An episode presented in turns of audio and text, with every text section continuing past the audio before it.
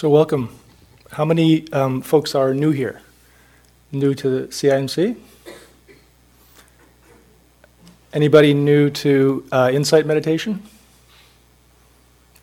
Okay, good. How many folks have done a lot of practice? Heard a lot of talks? Okay. So there's a lot of people in between too. Good. Um, what I'd like to reflect on tonight is uh, a, a, sutta, a classical teaching of the Buddha, and actually it's the same. Um, it's the same thing as the workshops on on Saturday. Um, that I think gets at the heart of an approach to practice that is very full. And everybody talks about formal practice in daily life being, in a way, seamless, or a lot of people do, right? Um, and this is another angle on that. And I think this sutta does a really wonderful job of being fully inclusive. So it's, it's based, I'll give the, the story of the, where the teaching comes from, and then we'll just work our way through the different aspects of it. And I hope that it's beneficial. You'll get some education, some Dharma education. Uh, that's teachings of the Buddha to help us to get a bit freer, perhaps. Um, and hopefully you'll get some practice, uh, some helpful practice tips as well. Okay. So there was a there was a bamboo acrobat and his assistant. Actually, it's it's gender neutral, and if you look at the terms, but we'll just this is the this is the translation I'm using. Okay. So um, there was a, an acrobat and his assistant and her name was Meda Kalika. Just call her Meda from now. And back in the day, so this is way back, time of the Buddha, they had this uh, little act. It's called a bamboo, maybe Blue Man Group has it now, I don't know. Like a, a bamboo acrobat, where you have a, a couple, I guess, two people, and one person climbs up and does an act, and the other one holds the pole, or I don't know, that's, that's all I can figure out, okay? But it's a team, it's an act, and they both need to be involved skillfully in doing it. So this, uh, this team, they had a little debate about what was the best way to do their job.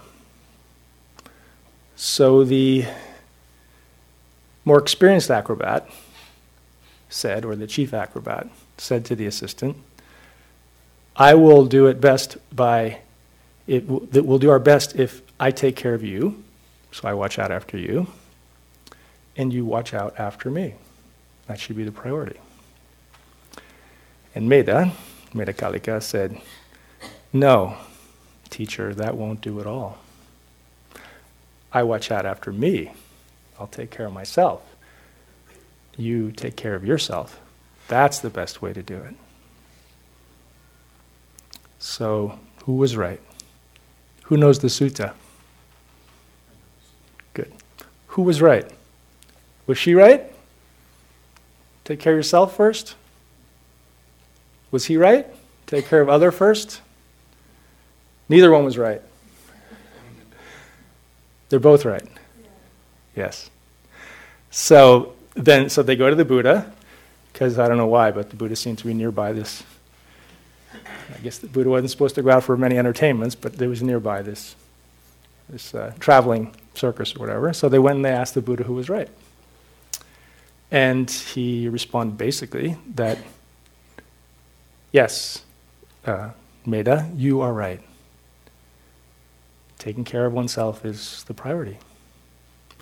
And then he said, also, teacher, you are right. Taking care of other is the priority. And then he gave this essential teaching. He said, he didn't stop there. He said, in taking care of self or in protecting oneself, one protects others. And in protecting others, or taking care of others, one protects or takes care of oneself. So let's explore that. And that's what our that's what our undertaking is for this evening. To explore these what is it to take care of self? And then relating that to how does that take care of others? And then taking care of others or protecting others. And explore these terms a bit and how that protects ourself. And it gives some, it gives some really interesting insights, both into very practical things, but also into a really deep journey, the Dharma journey, of uncovering what is suffering and, and uh, what is unnecessary and how we become, can become freer in ourselves and in our relational lives. So, first, when we think of taking care of ourselves, well, it's pretty simple. What do we think of? Taking care of ourselves means taking care of our bodies, right? Exercise, food, taking care of, you know, doing a good job in the world, so we have can can live a good full life. So there's one level of taking care which is just it's really immediate for ourselves. And then there's the level which leads our actions in relation to our bodies, our exercise, food, and everything, which is the mind, right? And the Buddha's, the Buddha teaching, the Dharma teachings are concerned really with taking care of the mind and the heart. It's said in the Dhammapada that everything, that's one of the early teachings of the Buddha, uh, sort of very classic early, early teaching. Um, actually, it was put together in a book, which is like the closest thing there is to an early Buddhist Bible. it's in Sri Lanka, and so that the opening phrases of this little of this little book are the mind is the forerunner of everything, of all things, and with a mind that is a mind that is has the right qualities in it, it leads to happiness. And a mind that has the qualities that are unskillful, it leads to suffering. So there's this, there's this real emphasis throughout on the importance of the heart, the mind. And so taking care, and then when we take when we physical actions and taking care of our bodies, etc., it comes from the mind, because the mind leads the body. So when we look at the sutta, the teaching, and the Buddha's asked, well, how do you take care of the self? Well, you're to practice mindfulness and to practice it a lot. So I, I, read a number of commentaries. It's kind of fun. I'll be mixing some of the language in that I think is is uh, most relevant. how many how many people here practice think they're mindfulness practitioners? Are we? Ever have a mindfulness practice in some way? Right. Uh, and on one level, mindfulness is. Are people familiar with the four foundations of mindfulness?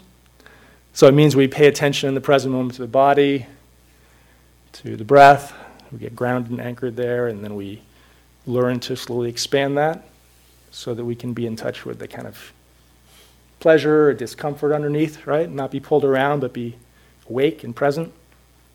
And then working with the mind directly. And then seeing everything change, right? So there are what are called four foundations, or these establishments of mindfulness.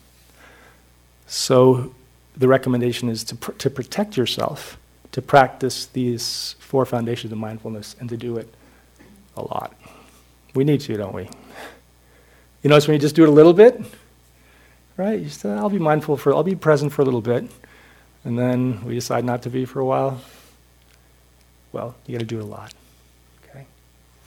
Um, so one way to look at it is is this fullness of the four foundations of mindfulness, but underlying this and of central importance is working with the mind directly.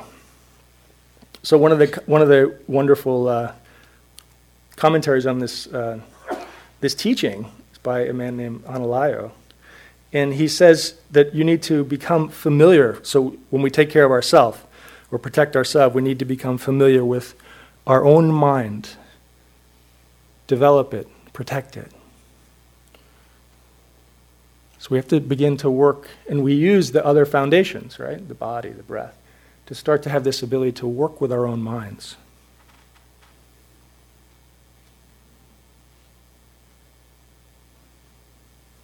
Well, if we're protecting ourselves and the mind is really in the forefront of everything, then we have to protect our minds. But what are we protecting our minds from? from ourselves. We're protecting our minds from certain qualities of mind and heart that when we don't be able to, when we can't work with them, they cause trouble.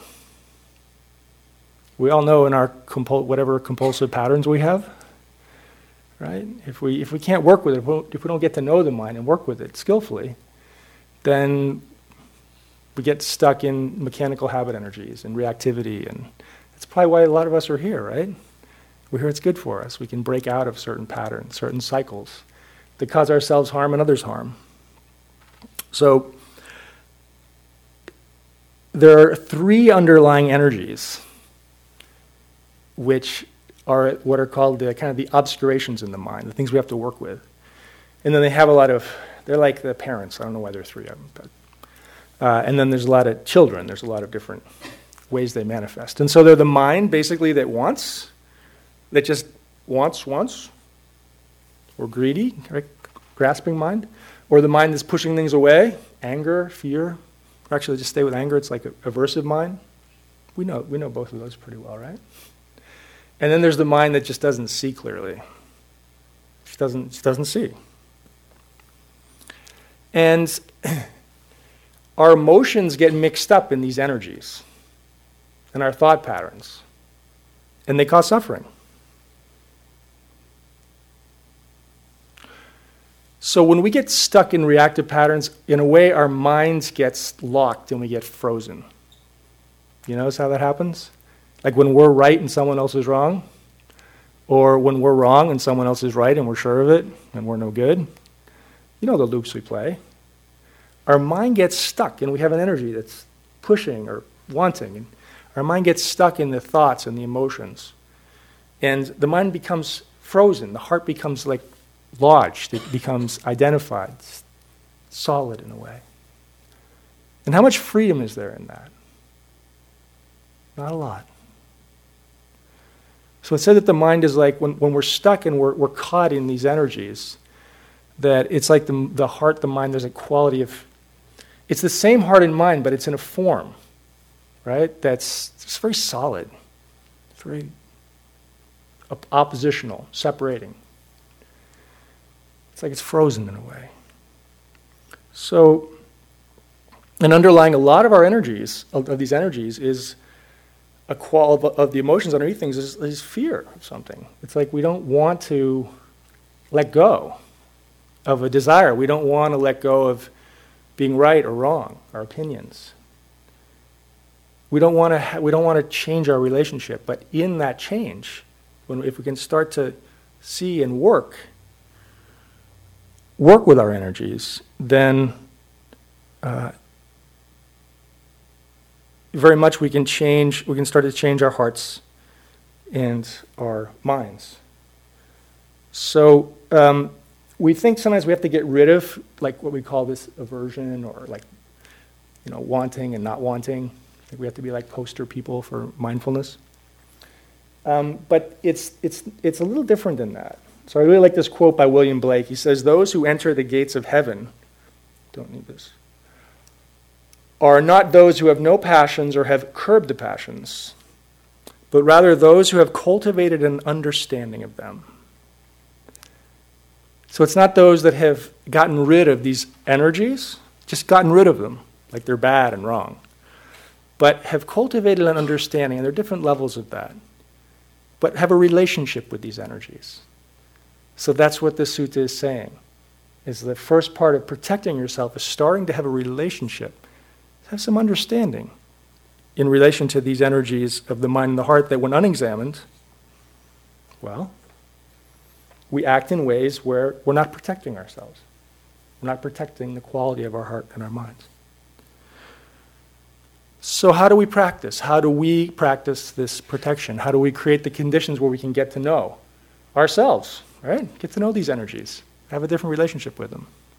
Well, then we enter the very the what we're practicing in our path. And the first quality of that is learning to just calm and steady the mind. It's very simple. We take a breath. We've done a little bit of it, haven't we?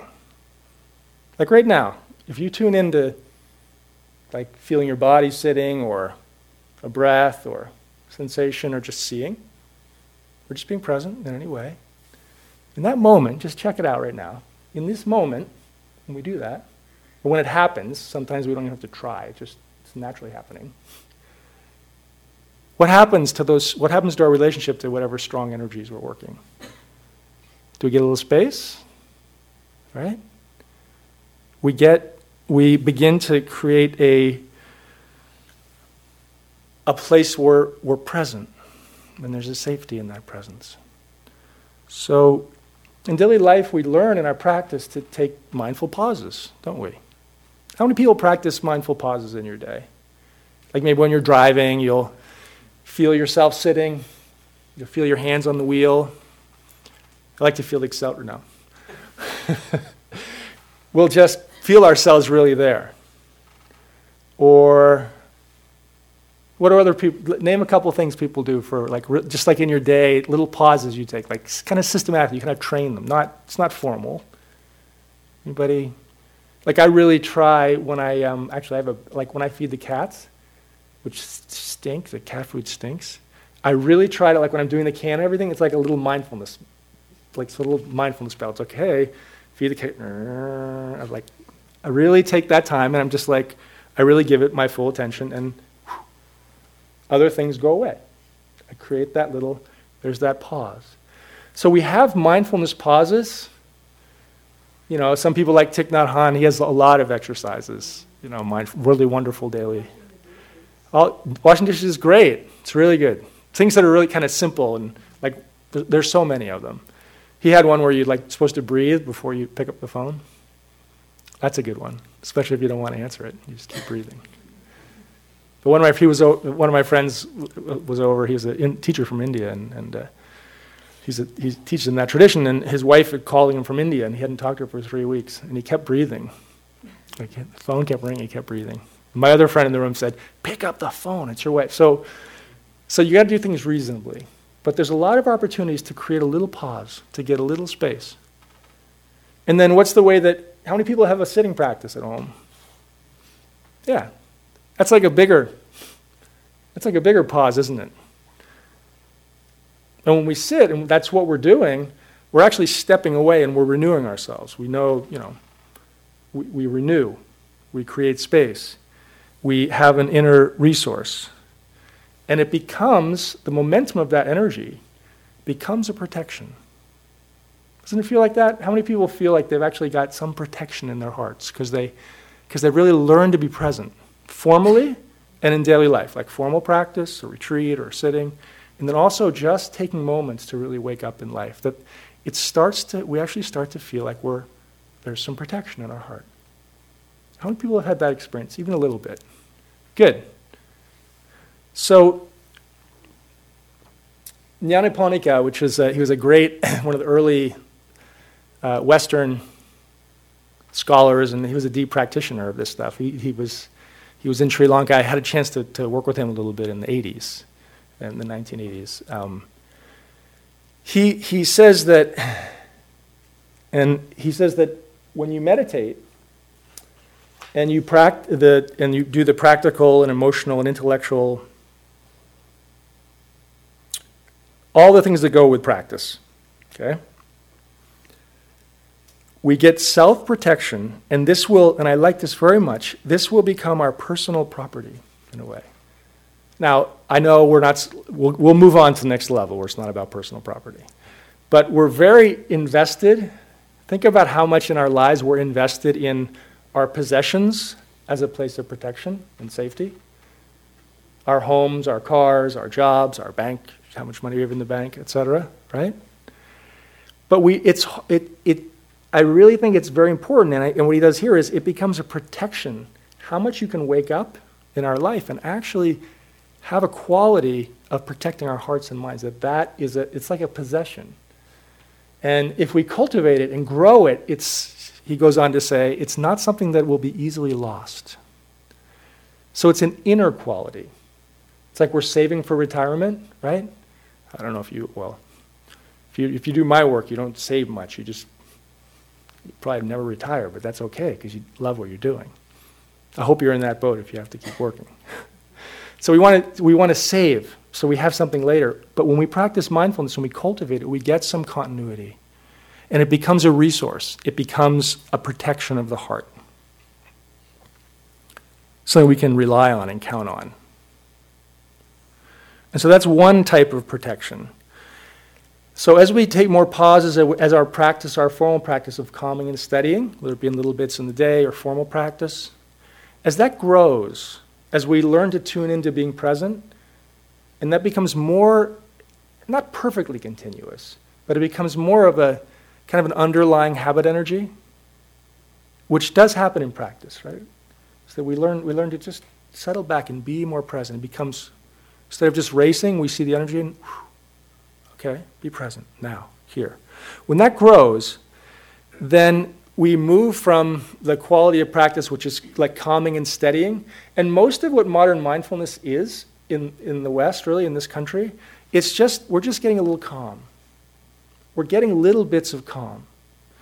And then to turn it into insight, and this is an insight meditation center, um, then we have to use that to see into the nature of experience in a way that changes our relationship to it, that makes us see its nature, and see into a different nature of our own heart and mind that can, that can hold it differently. And so we need, we need more continuity to do that. And then these underlying structures where our thoughts and our emotions and everything get, get bottled up, they get frozen, they get, it starts to melt. We start to see into. I'm sure we've all experienced that with or without practice. But it, it works more deeply with practice, like a strong emotion that we believe in, that we get stuck in. Sometimes, if we're really present, if we can pause, or if it's just naturally, we're naturally more interested in present, we see it, and sometimes it just doesn't get us. We see it, and it arises and passes away. It could be an emotion, a thought, it can be sound, it could be anything. We start to see that the nature of experience moves It's fluid, it doesn't stay static, It doesn't freeze. And so then our hearts start to, to loosen. And I really love the analogy of this like ice to, to flowing water because it's the same stuff. It's the same, it's not different than our hearts. It's just that we start to change, we see into, and the quality of the seeing, actually, it feels like it melts things. Okay? So, we get fixated, and here's the deeper protection. When we start to see into experience, we see in changing nature, we find often that there's not this kind of separate center. There's not this battleground underlying it. Me versus you, me versus me. When you see into change, it starts to break up. You start to see space. There's, there's a kind of there's a quality of, of freedom. There's no fixed center or self, and that's the greatest protection. So, how many people have heard of no self? Right? It's kind of like the it's like the t- teaching of Dharma. Oh, no self, and then people turn it into something. They turn it into this great thing, no self. Well, you can't do that either, because then you're creating a notion, uh, and you're you know we identify with it, and then we become like separate. But it's not about that. It's about actually having such a deep intimate relationship with experience that we see into and in a way through. And there's freedom. And there's no fixed center, no fixed self. And it's a tremendous relief. Tremendous. When we let go of the burden of this solid, separate sense. It takes so much energy. It takes so much energy to hold that. Does anyone see the movie Birdman? It's great. I, I, who liked it? I, I mean, I liked it a lot. so okay, so for those who saw, there's only a few people. I'll tell, I'll tell you anyways. It's got a, it's got a lot of dharma in it. Suppose I mean, so one scene, the main protagonist is a he's someone who is an actor and he he's, he's producing and starring in a show on Broadway and he's got a demon from his past it kind of hovers over him and tells him what to do and has an angry voice. So he's in his changing room and he's going to go out soon. And uh, this, this, thing's hovering over him and he, he's like talking to him in an angry voice. And he starts doing some mindfulness things to work with it. So he goes, he breathes in, breathes out, says, breathing in, I feel my anger, breathing out, I smile to my anger, right? So he's trying to work with it. And then the next little clip is you see him standing up and he's saying it's just a thought formation. All right, so that's that's does it do people know that one? It's just a thought, right? It's not this. It's just a thought arising. And then, so it's just a thought formation. He's trying to work with it. He's saying, okay, I don't need to get so attached. So then the response from, the, from his alter ego or whatever is he says to him, I'm not a thought formation, I'm you. And that's what we believe in our solidity. We believe that we're our, the voice of our anger or our fear or our loneliness. We believe. And we get stuck in that and we suffer. So when we don't, when we have enough continuity, enough interest, and starts to break apart, then it is just a thought formation. It is just something that has, that has conditioning, but arises, and we, we start to have a very different, different relationship to it, and we actually can see that it's not, and that it and then we are not who we think we are in that moment. Does that seem like a relief? It does to me. Maybe that's why I spent so many years running around the globe doing all this practice. So, in the Zen tradition, um, there's a really great teaching by a master named Dogen, who um, says that the whole practice is to become intimate with experience at a very deep level. Okay?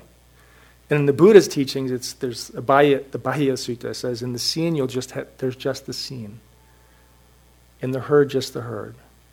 So we have so much present moment awareness. It's so continuous that there's just experience. And when there's just experience, there's no separation and there's no fixation. There can't be. So the Buddha says you can't find like you can't find a separate sense of me when you're fully attentive. Try it. When you're really attentive, even to a thought or an emotion. And when that happens, we're just not, there's no attachment. There's no attachment Thai, me and mine. It's just a natural process. So Ajahn Chah, who's a great time master, uh, said, I got to work with him a little bit. I was ordained for about a year in Thailand, and I, I worked with him some while I was still alive. Just a little bit. He wasn't talking, but he was still there. It's interesting. Uh, he said, if you let go a little, you get a little peace. If you let go a lot, you get a lot of peace. And if you let go fully, you get total peace. And what is that letting go? That's being so deeply in the moment that we, we let go of that sense of separation. We let go into our life. And so that's the greatest protection. The greatest protection isn't to have a skill that we can apply, but it's actually to be so fully present, see so clearly and deeply that we let go and there's freedom right there. So in a way, that's that's and then that's in a way what we practice for. Okay? That's the ultimate protection of self.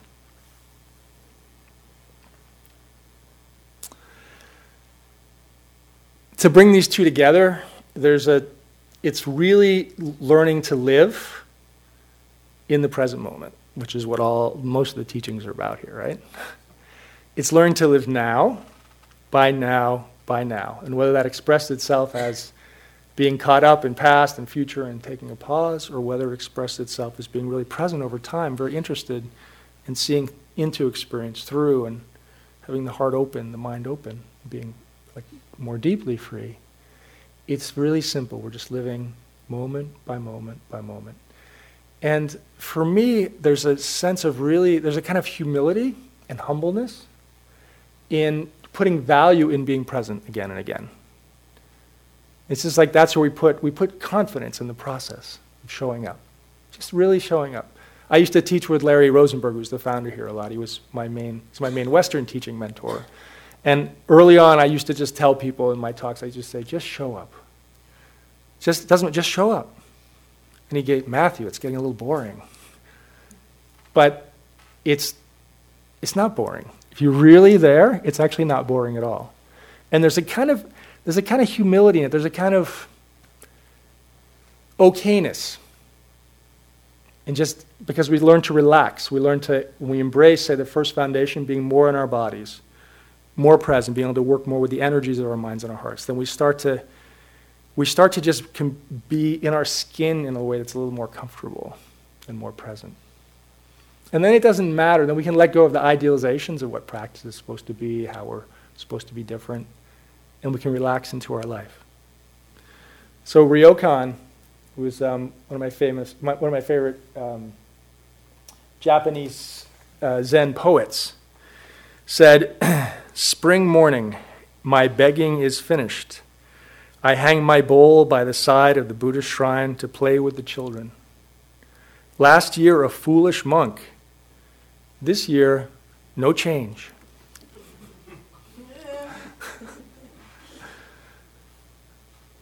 so it's that sense of just that's what letting go. It's letting go into what's right here. He's just a foolish monk, right? Okay, we're, we're just who we are. But we become more embodied and more comfortable in the present because these energies aren't splitting us off. So there was, you think he's a foolish monk, but there's a lot of wisdom in that, right? Because he's not suffering from trying to be anything else.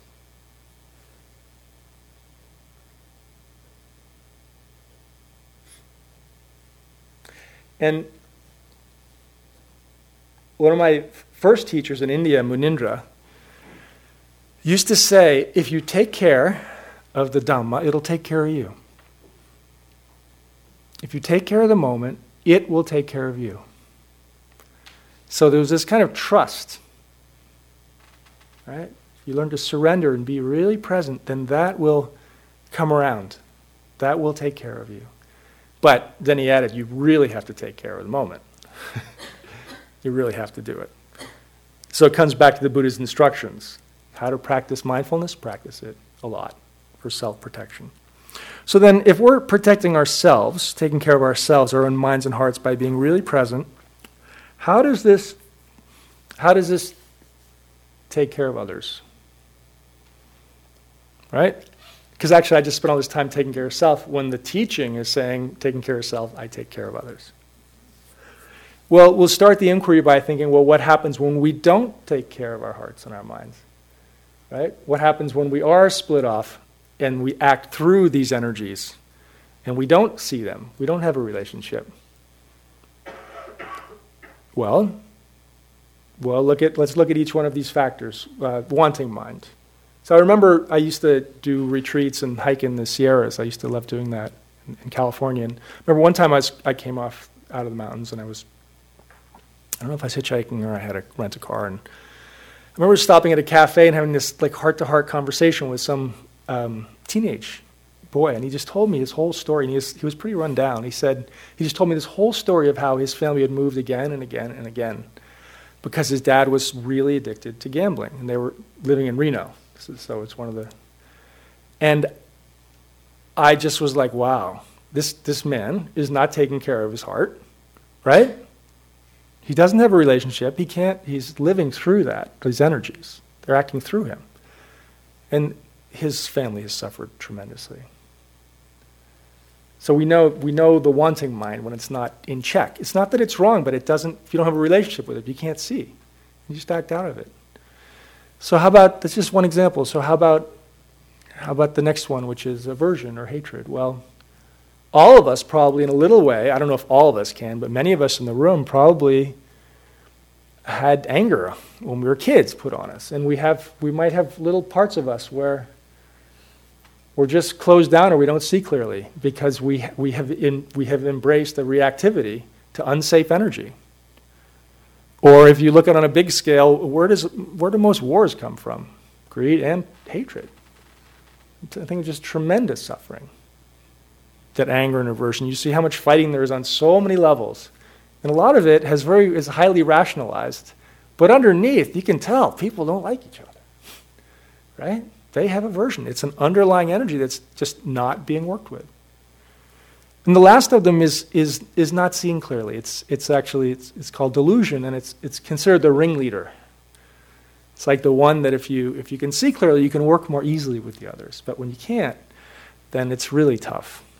The Buddha has a teaching of like a rope and a snake. You come along and like on a, a, a path at dusk, and you see a. You're not sure if something's a rope or a snake, and if you see it's a snake, you think it's a snake and it's a rope, then you get all freaked out, and you shouldn't have, right? And if you think it's a, a rope but it's a snake, you get bit. So that's delusion. So when you don't see clearly, then it, it's the breeding ground for these other energies to run, run amok. Okay? So we can see when these energies are not worked with, what happens.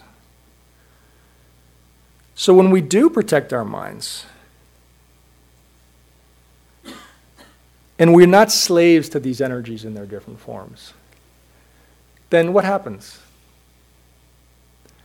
Has anyone felt a little, when they've worked a little bit, gotten a little more calm and steady and seen these energies but not seen them clearly, so you don't, we don't buy into them quite as much? What happens? Well, it's not, it's not good for those of us who need to be always entertained, and it's not dramatic. So, one teaching is we have to learn how to appreciate the non toothache. We have to learn how to appreciate the moments when our mind is not filled with its own dramas. And even when it does have its dramas, to appreciate that there's another level that's going on. And we don't like that. If, I mean, if, if, if we appreciate that, Hollywood would be out of a job. Right? So we're all drama kings and queens in our own little way. So learning to appreciate when the non-toothache, the non-greed, hatred, and delusion moments. And then, well, what does that, what, what does that lead to? Well, do, do we become boring? Is it boring? What, am I supposed to practice mindfulness and become some mindfulness automaton? You know, like, is that how life plays out? Check it out. Really go into the mind and the heart when it's not colored by these experiences. They're considered overlays, when it's not overtaken by them. Really learn to drop into that and check it. Look, investigate, see what's there. So, what did the Buddha say was there? He said that when the mind is not clouded, it's naturally radiant. It has natural radiance in it. But you can't, don't, you have to inve- investigate for ourselves. But take interest in this process. So then, when that happens, then when there's some peace inside, then how does that benefit others? Well, it's just a natural process. It's a natural process of creating inner safety, presence that naturally affects others. So the Dalai Lama, Thich Nhat Hanh, other great, you know, prominent Buddhist teachers say if you want to create peace in the world, then what do you need? You need peace in the countries. If you want to have peace in the countries, you need to have peace in the, well, in this case, in the states. If you want to have peace in the states, you have to have peace in the communities. If you want to have com- peace in the communities, you have to have peace in the family. If you want to have peace in the family, you've got to have peace in your own heart and mind. And if each individual has that, when people have that, when we have that, then it's natural. You don't have to try so hard. I know one, one, one of the people that used to work with me up in Newburyport, he had a son and he had a hard time with his son. He, he was a type A, you know, worked very hard and he was, wasn't close with his son, but he started, he started meditating and he'd come home and he'd sit down and he'd meditate in the room. And then after a while, his son just started coming and sitting next to him.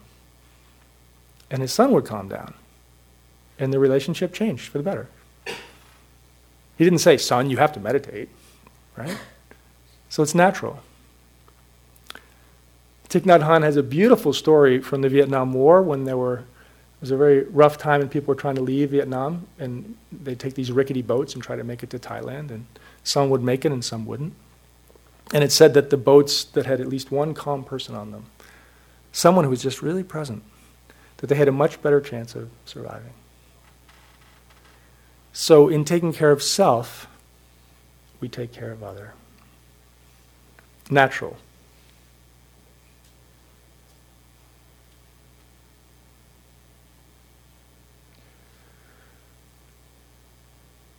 Taking care of others or protecting others. So these are different translations say one says taking care of, another one says protecting. I think they both have good, good qualities in them. Okay? So caring for others or taking care of others, I protect myself. So, what is this not? Well, this is clearly not uh, when we take care of others, codependence, burnout. And that can happen. As a matter of fact, some people come to meditation because they're burnt out, because they've taken care of others and they've gotten right? They've taken care of others so much uh, that they have nothing left inside. So this is not that. Um, how does protecting others protect ourselves? Well, on one obvious level, parents who protect their children, right? Then they are protecting themselves because they're protecting their family unit, which they care about and they're part of. And we can take that same thing if we care for the earth, for example, and we take care of the earth, then we will be able to enjoy it. So there's one sense of protecting others when it's and taking care of others is taking care of self. It's kind of like they're just like an enlightened self-interest. So we take care of something bigger because we know it's going to be we know it's going to be good for us, but it's not it's not selfish in the traditional sense. Like I'm going to do that so I can get this. That you, you could do something for somebody. We do it all the time to get something, but it's actually holding something bigger. It's saying I'm living part of I'm part of something bigger than myself, the family, the planet, my body, every many levels, where we say we're going to take care of what is outside, because we know that the inner and the outer are very deeply interdependent.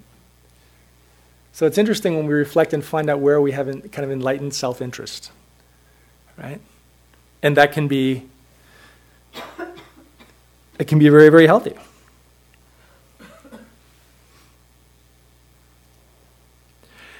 Protecting others is done here in terms of the qualities. And what qualities did the Buddha say? So he said, in taking care of others, one takes care of self. But the qualities that we have to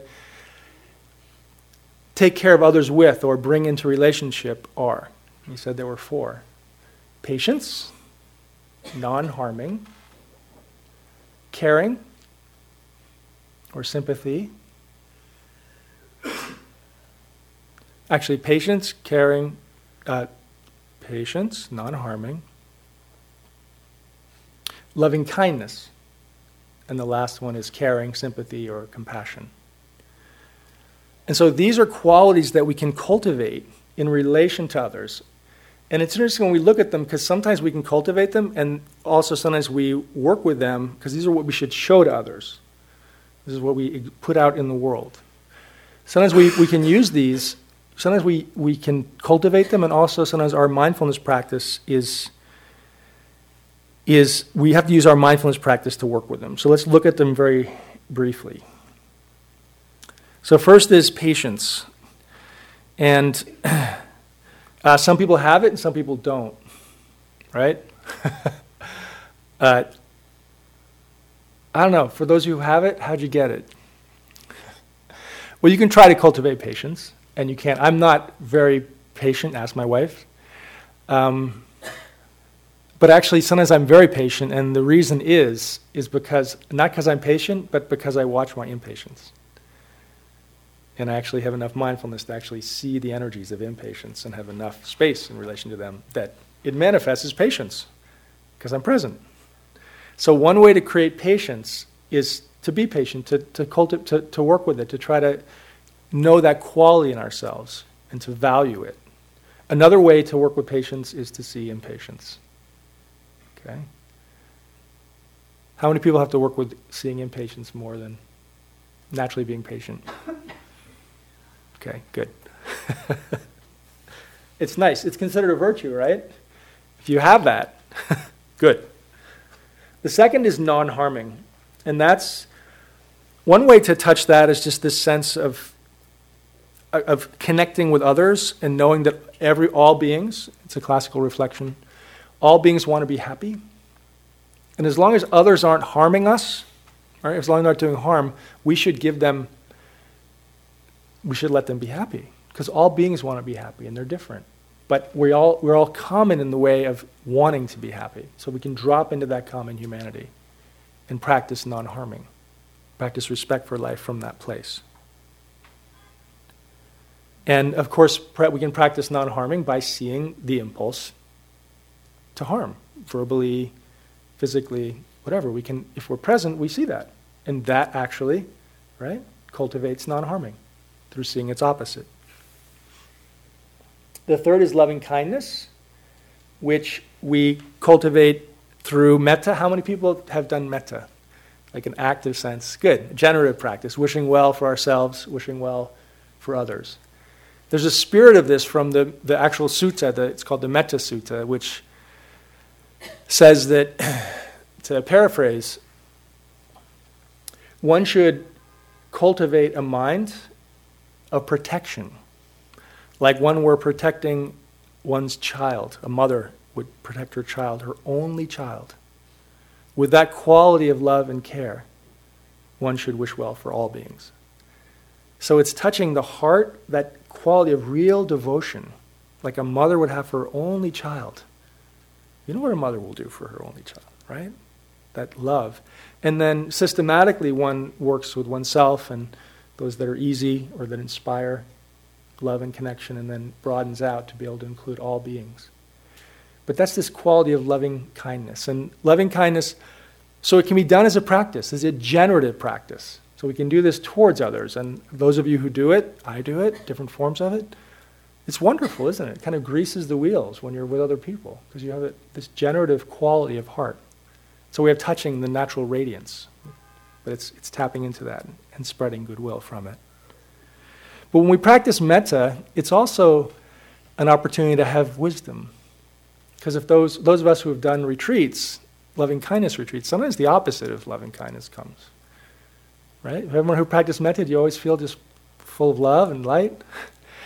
So it can be, it's a really wonderful place to actually practice protecting the heart and the mind too, to practice mindfulness, because we see what arises. We can do that with any of our practices. We actually do it and we see what arises and we work with it. And if we work with it skillfully, then we're protecting ourselves. So we can work, so those are ways of working with loving kindness. And again, if we see the opposite of loving kindness and we see it and we see it, it can be a gateway in to loving kindness. And the last one is caring, sympathy, or compassion. Um, and compassion is said to be like the quivering of the heart. It's a willingness to be open in the face of suffering. So, uh, the translation of active compassion I like, I like very, very much because it shows the dynamic nature of caring for others. Right? And it's not just, when it's combined with mindfulness, it's not just like a sitting back. So Larry used to tell this story. He said, like, if it started, if, if there was a fire and we're all sitting here meditating and start, the roof starts to cave in or something, if you're mindful and you're doing compassion or whatever, what, what would happen? Do you just sit here and no? You'd be the first one because you know what's going on, practicing wisdom, and you practice active compassion. Compassion is the sense that we, it's knowing that we're all in it together, and so we we start to treat others in a way as if they're ourselves, their life. And so we would, we would, we would probably be very quickly actively engaged with trying to help people. Okay? So that spirit of caring gets translated into action when it's mixed with wisdom. So these all underlie, all these qualities underlie, um, they're the foundation for ethics. So, in one way, they help us. When we care for others, it helps us because, because when we do these things, do you feel good? Like when you actually wish well for someone, authentically. Or you actually are patient with somebody? Or practice non harming? Does that feel good? Check it out, okay? Just see, so we can get an immediate reward. And this is, so when, we, when there's an education that goes on in talks like this, it's actually where our minds are conditioned in one way, and part of it is, is a reconditioning. It, and it's asking us to investigate. If we pose our minds and our hearts differently, what happens? So, see on that level. But then on a classic level, it's actually said that when we cultivate on the, on the, the, the path of inner freedom, that when we cultivate these qualities, that they are the foundation for ethics. Now, ethics means non harming in different ways, like non stealing and non killing and not acting in ways that are sexually harmful and harmful with intoxicants, okay? Um, and speaking in ways that are harmful or not true. But often ethics kind of gets a, it gets kind of a bad rap, doesn't it, for us? Like in the West, we just want to meditate. How many people are concerned with like kind of their ethics or they, they just came to meditate? How many people are really concerned with, okay, that's good. And how people more, it's like, I want to be present and meditate. Both. Okay, and there are a lot of people that really are indifferent or asleep or something, because only about 10% of the people in the room raise their hand, but that's okay. So one of the teachers, Munindra from India, he, when he came over and he did these intensive retreats and he talked to people, people just want to talk about their meditation experiences and going deep and things like that. And he said, you know, if you don't take care, if you don't like take care of your house, you know, I'm paraphrasing, like you don't take care of your own world through acting in ways that are harmonious and kind, then it's kind of like a boat that's that's at a dock and it's it's tied up to its mooring, and you try to row the boat and get away because you want to go out, but it's tied and you can't get out. You can't you can't get away from the dock. And if you don't have ethics, that's often what practice is like. Because there needs to be a sense of settledness for us to relax so that we can become more continuous. Just think how much easier it would be to be present if we lived in a world where there was a surround of safety and harmony and respect. I mean, that's an imagination, it's not the world we live in, except we, we create it as much as we can. So, it's said traditionally that there's a path and it's called uh, ethics, concentration, and wisdom. And these are the foundation of ethics. But it's actually in Asia, this is how they teach it. It's actually called generosity, ethics, concentration, steadiness of mind, and then wisdom. That's how it works. And these qualities, caring for others, these qualities are one way to look at these qualities is that they are their gift, they're gifts. So, I think I wrote this down.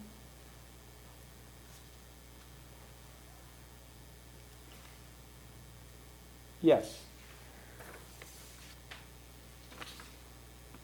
So, how does one practice protecting others? By, I mean, protecting oneself by protecting others.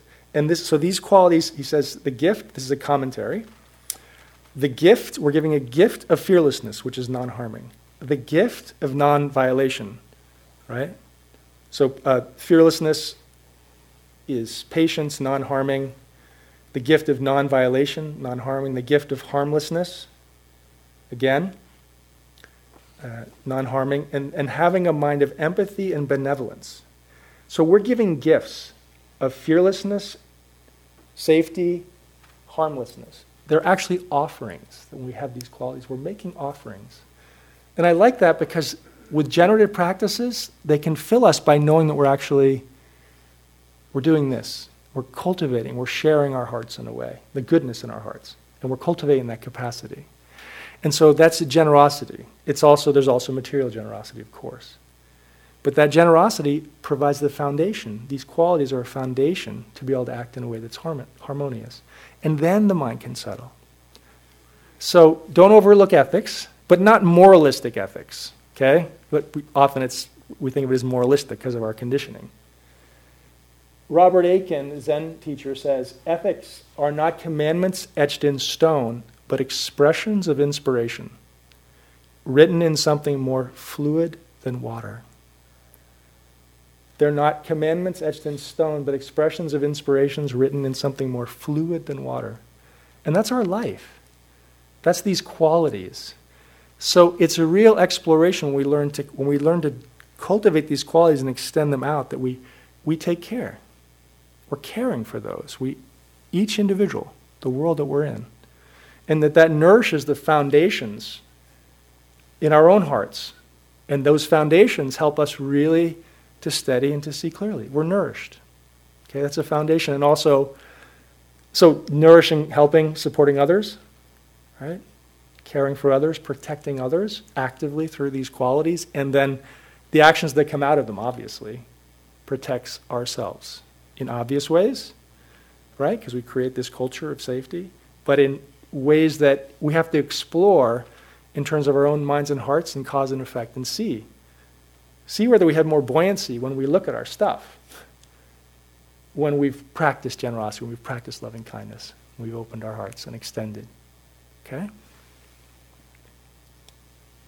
So, really, we need, we kind of, so one way is ethics right? And then you cultivate. And then the other side is that we need to be mindful So that's the, kind of the Eastern approach. The Western approach is we practice mindfulness and meditation, and then we realize, wow, now that I have a toehold in being present, I can, I can look at my actions a little more clearly, care about them more. Right? So we have more tools. So we can also work from the place of meditation. So then that gives us the ability through mindfulness to actually appreciate the value of ethics. Or when we're not reactive, very simply, we're practicing ethics. And so it's, it's supportive. It can move from meditation in, right? And from, from, from ethics out, or from outward action. Okay, last part.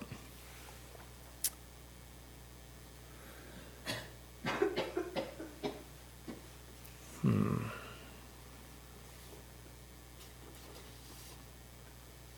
I really like this, but it's a little theoretical, and I've, um, I've talked for almost an hour. Do you want to hear the last part? It's, I think it's kind of fun. Okay, good. You're not. If anyone's bored, there was a number, enough nods, so you have to endure. Practice patience. Okay. Um,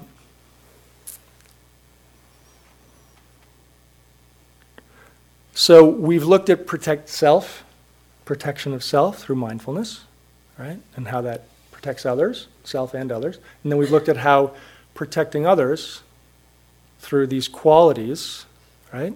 Patience, non harming, loving kindness, sympathy, care, compassion, how that protects ourself. Okay?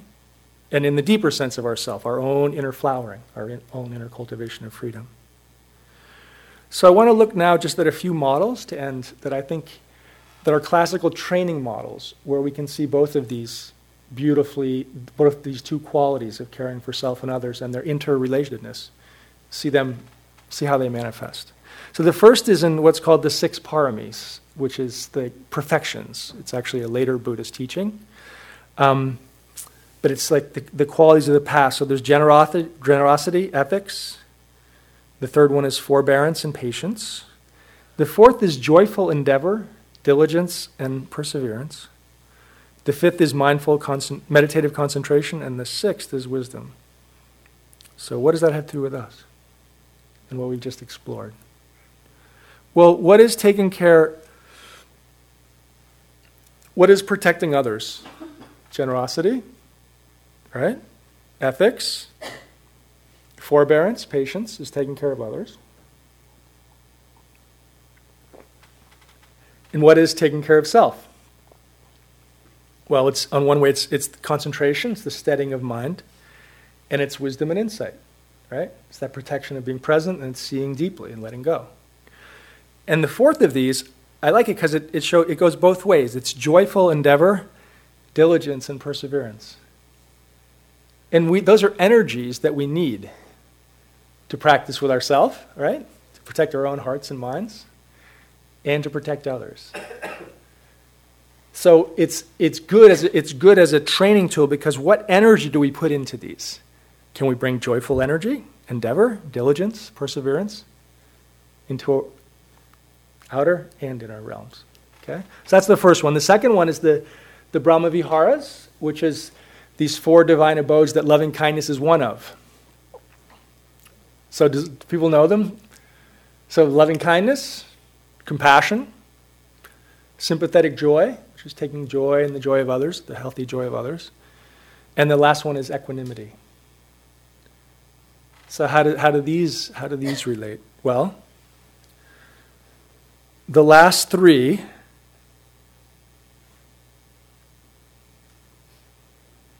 or, or the, the loving kindness, compassion, and sympathetic joy, right?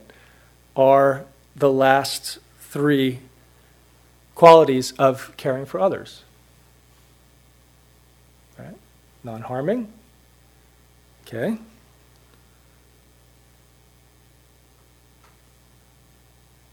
Okay, I'm getting confused by all these realms. Wait. Interlocking realms. Interlocking realms. So, wait. Okay, so the basic point is that um, the qual- caring for others, caring for others are these dynamic qualities of, there's four of them, and three of them are non harming, are sympathy, or loving kindness and sympathy and compassion. Okay, and those correspond to the to the later to, to the first three of the Brahma Viharas. The fourth of the Brahma Viharas, which is equanimity, equanimity and patience. When you're when you're really patient, you're equanimous.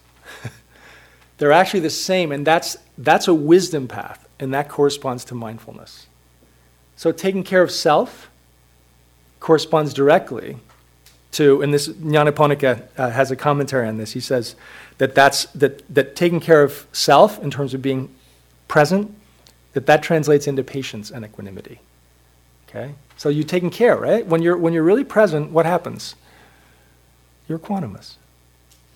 So the Brahma Viharas and taking care of self and others, they're also enclosed within these. And then the last one, to keep it really simple, okay, is that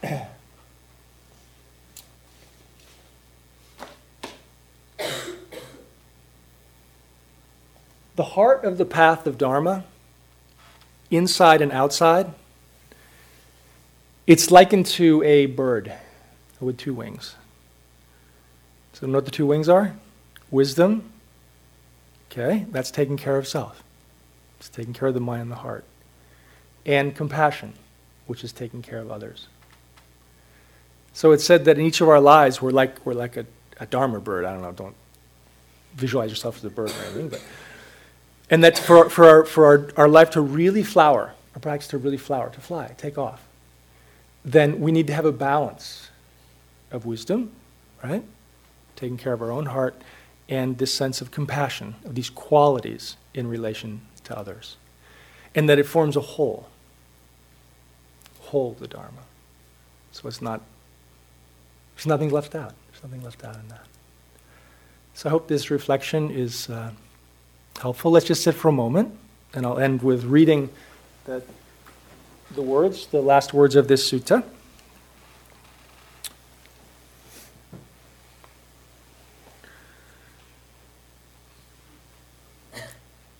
I will protect myself. Bhikkhus. This is the Buddha. And bhikkhus, we'll just say, is meditators. I will protect myself. Thus, should the establishment of mindfulness be practiced. I will protect others. The establishment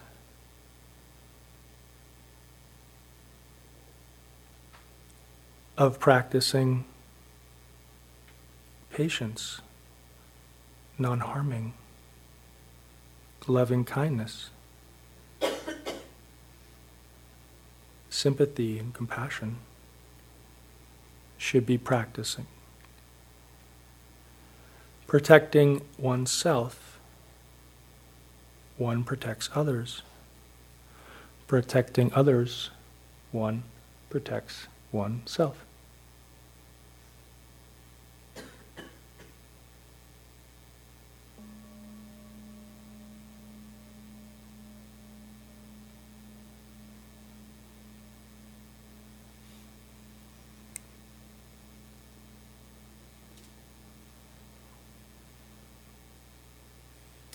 Okay, thank you for listening. Thank you for your patience.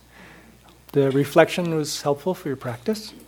Um, we have about 15 minutes or so, uh, so if anyone would like to stay and uh, ask any questions, any comments, please do. Otherwise, you're free to leave now or leave at any point. Um, so are there any questions, comments? Thank you for listening. To learn how you can support the teachers and Dharma Seed, please visit dharmaseed.org slash donate.